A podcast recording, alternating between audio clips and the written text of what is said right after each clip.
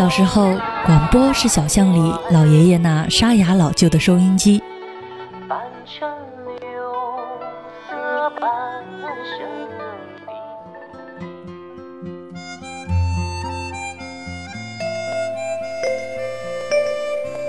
中学时，广播是操场上整齐划一的校服和口号。第三套全国中学生广播体操。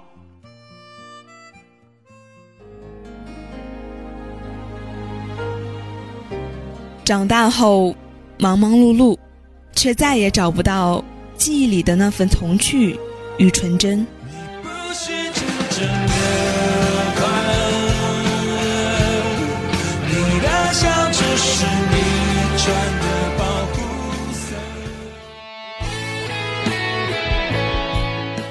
如果象牙塔里有你的追寻，我们将会用这里的声音留住你的校园时光。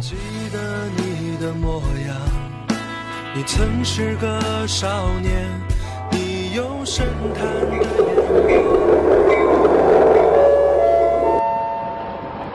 旅客朋友们，欢迎搭乘校园新干线。本次列车从江苏大学出发，开往全国各大高校。祝您旅途愉快。Dear passengers, welcome Campus New Rail. This train departs from Jiangsu.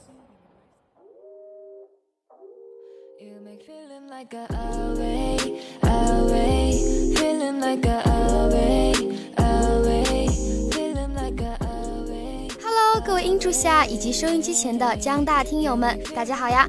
我是寒假里就超级想念大家的你们的主播大徐。嗨，大家好久不见呀！我是也超级想念大家的辉宝呀。嘿嘿，好开心啊！又到了我们的校园新干线时间。辉宝，一个寒假过去了，我们终于又回来了。瞧把你给乐的，不过我也开心的笑大笑啊。是吧？我们又可以一起和江大听友们分享校园生活啦。不过话说回来，我们这都开学两周了，你有没有适应啊？你可是说到点子上来了。我本以为以我上学期一学期的经验，应该会很快适应的。哦，这里面有故事啊。哎，我本来打算着开学就去图书馆好好学习，可这几天图书馆居然爆满。这不是大家都和你一样想着要好好学习吗？而且大三、大四的同学们都在准备考研和复试啊！你要想去图书馆，得再早点嘛。哦，是吗？看来我要起早去学习了，是吧？不过学习局也带我一个呀。来吧，来吧，我们一起去学习。哎，这还播节目呢。嗯，激动了，激动了。那我们赶紧进入下一板块新看点吧。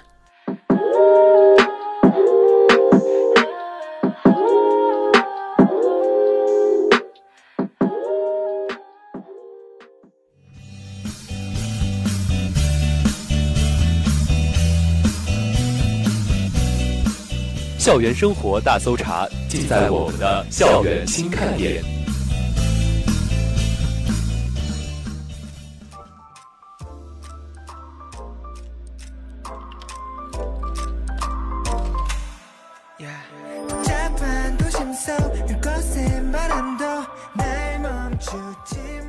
首先，请听第一条：杨洋委员重视中学、大学体育赛事建设。全国政协委员、我国冬奥会首金得主杨洋表示，近年来青少年儿童体育教育取得了长足进步，但目前学校体育普遍存在重小学、轻中学、中学以上校园联赛体系缺乏或不足的虎头蛇尾现象，建议重视中学和大学体育赛事建设，完善学校体育发展。近些年，体育的教育价值逐渐受到了社会和很多家长的认可。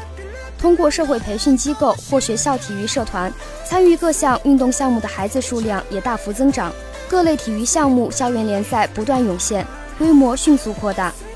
在2022年北京冬奥会的大背景下，杨洋说：“上海在冰雪运动进校园方面有许多成功经验，值得在全国推广。”但他同时指出，如今我国大部分体育项目的中小学校园联赛，参与的学校和学生还是以小学为主。到了初中和高中，无论赛事数量、参赛队伍、参赛人数都呈现断崖式下降，这导致大量已经在小学阶段培养了运动兴趣和特长的孩子升入初中后，不得不放弃自己的爱好，中断训练和比赛，从而造成我国青少年体育培训体系出现严重断层。不仅会让前期的投入功亏一篑，更会对体育运动普及、竞赛体育后备人才建设、校园体育文化营造、学生素质教育造成潜在负面影响。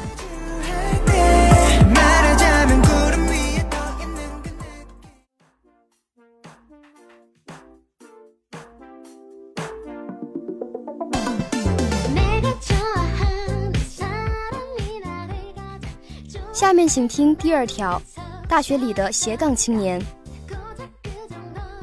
在不久前刚刚结束的第四季中国诗词大会上，北京大学一般力学与力学基础专业博士生陈庚和中科院空间环境专业博士生孙晓静的决赛对决，被不少网友称作是工科博士的神仙打架。在高校中，不会弹钢琴的理科生不是好摄影师等说法一波流行，大学生身份中的斜杠越来越多。这宣告着这一代年轻人对于青春生活所追求的宽度和广度。斜杠的概念始于《纽约时报》专栏作家迈瑞克·阿尔伯2007年写的一本书《多重职业：让工作和生活获得双重成功的新模式》。他在这本书中提出了斜杠青年的概念，意为拥有多重身份、需要用斜杠将各种身份分开的人。当代大学生的生活加上了斜杠。如何看待斜杠中不同内容的价值？如何平衡斜杠内容和自己的专业学习？如何在未来人生中取舍斜杠，就成为他们的重大问题。北京林业大学园林学院辅导员刘伟在接受采访时表示：“既然是斜杠，那就是需要认真对待的。每一个斜杠后面的一个词，都可以成为你谋生的手段。如果只是喜欢，我觉得那不能叫斜杠。现在很多学生说自己是斜杠青年。”实际上，他是因为第一个选择，例如专业学习太难，就去选择了斜杠后面的部分，那他哪件事情都捡不起来。不能因为逃避什么而选择，而要因为热爱什么而选择。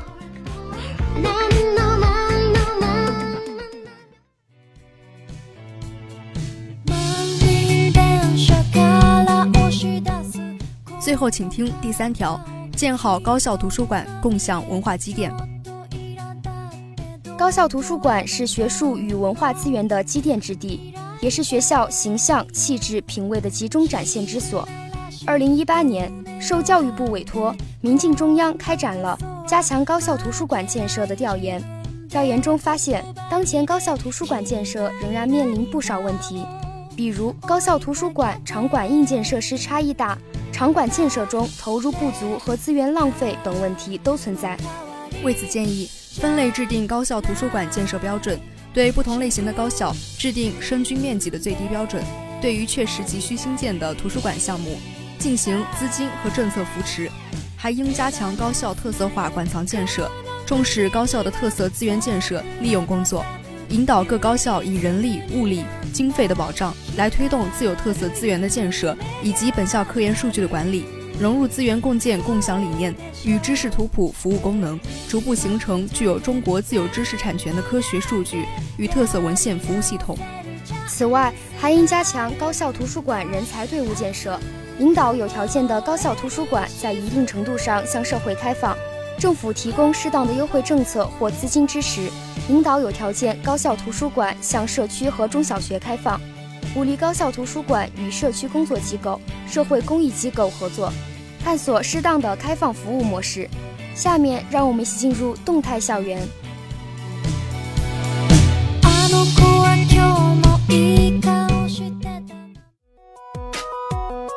青春无限，青春无限，青春无限，青春无限，青春无限，青春无限，为你呈现丰富多彩的江大校园生活。校园新干线带你驶入。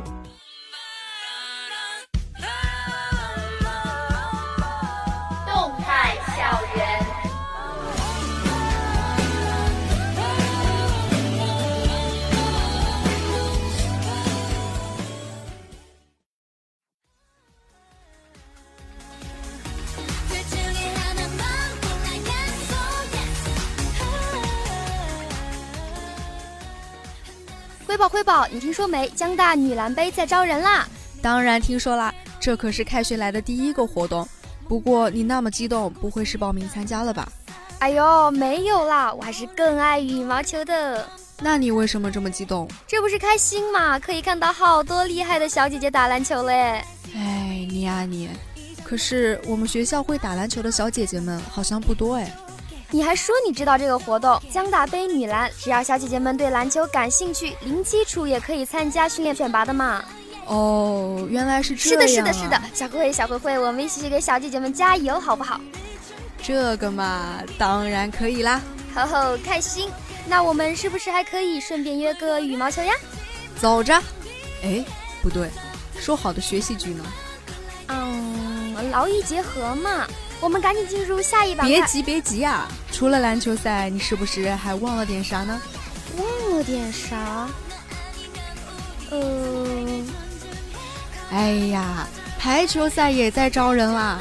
排球赛也开始招人啦！哎呦，看来大家有的忙啦。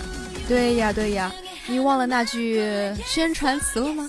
春风吹，战鼓擂，打起排球有激情。去去去，你说的一点儿也不押韵，我才没有忘呢。且听大徐分解：篮球赛分为男篮和女篮，排球赛为女排。希望有基础而且有责任心、能够加油训练的小可爱们多多加入呀！哎呦，不错嘛！那现在就让我们一起进入下一板块聊聊吧。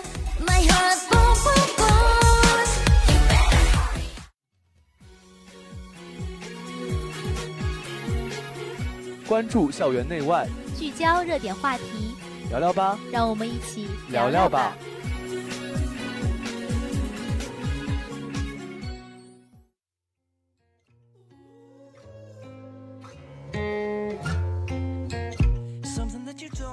哎，辉宝，前两天考研成绩是不是出来了？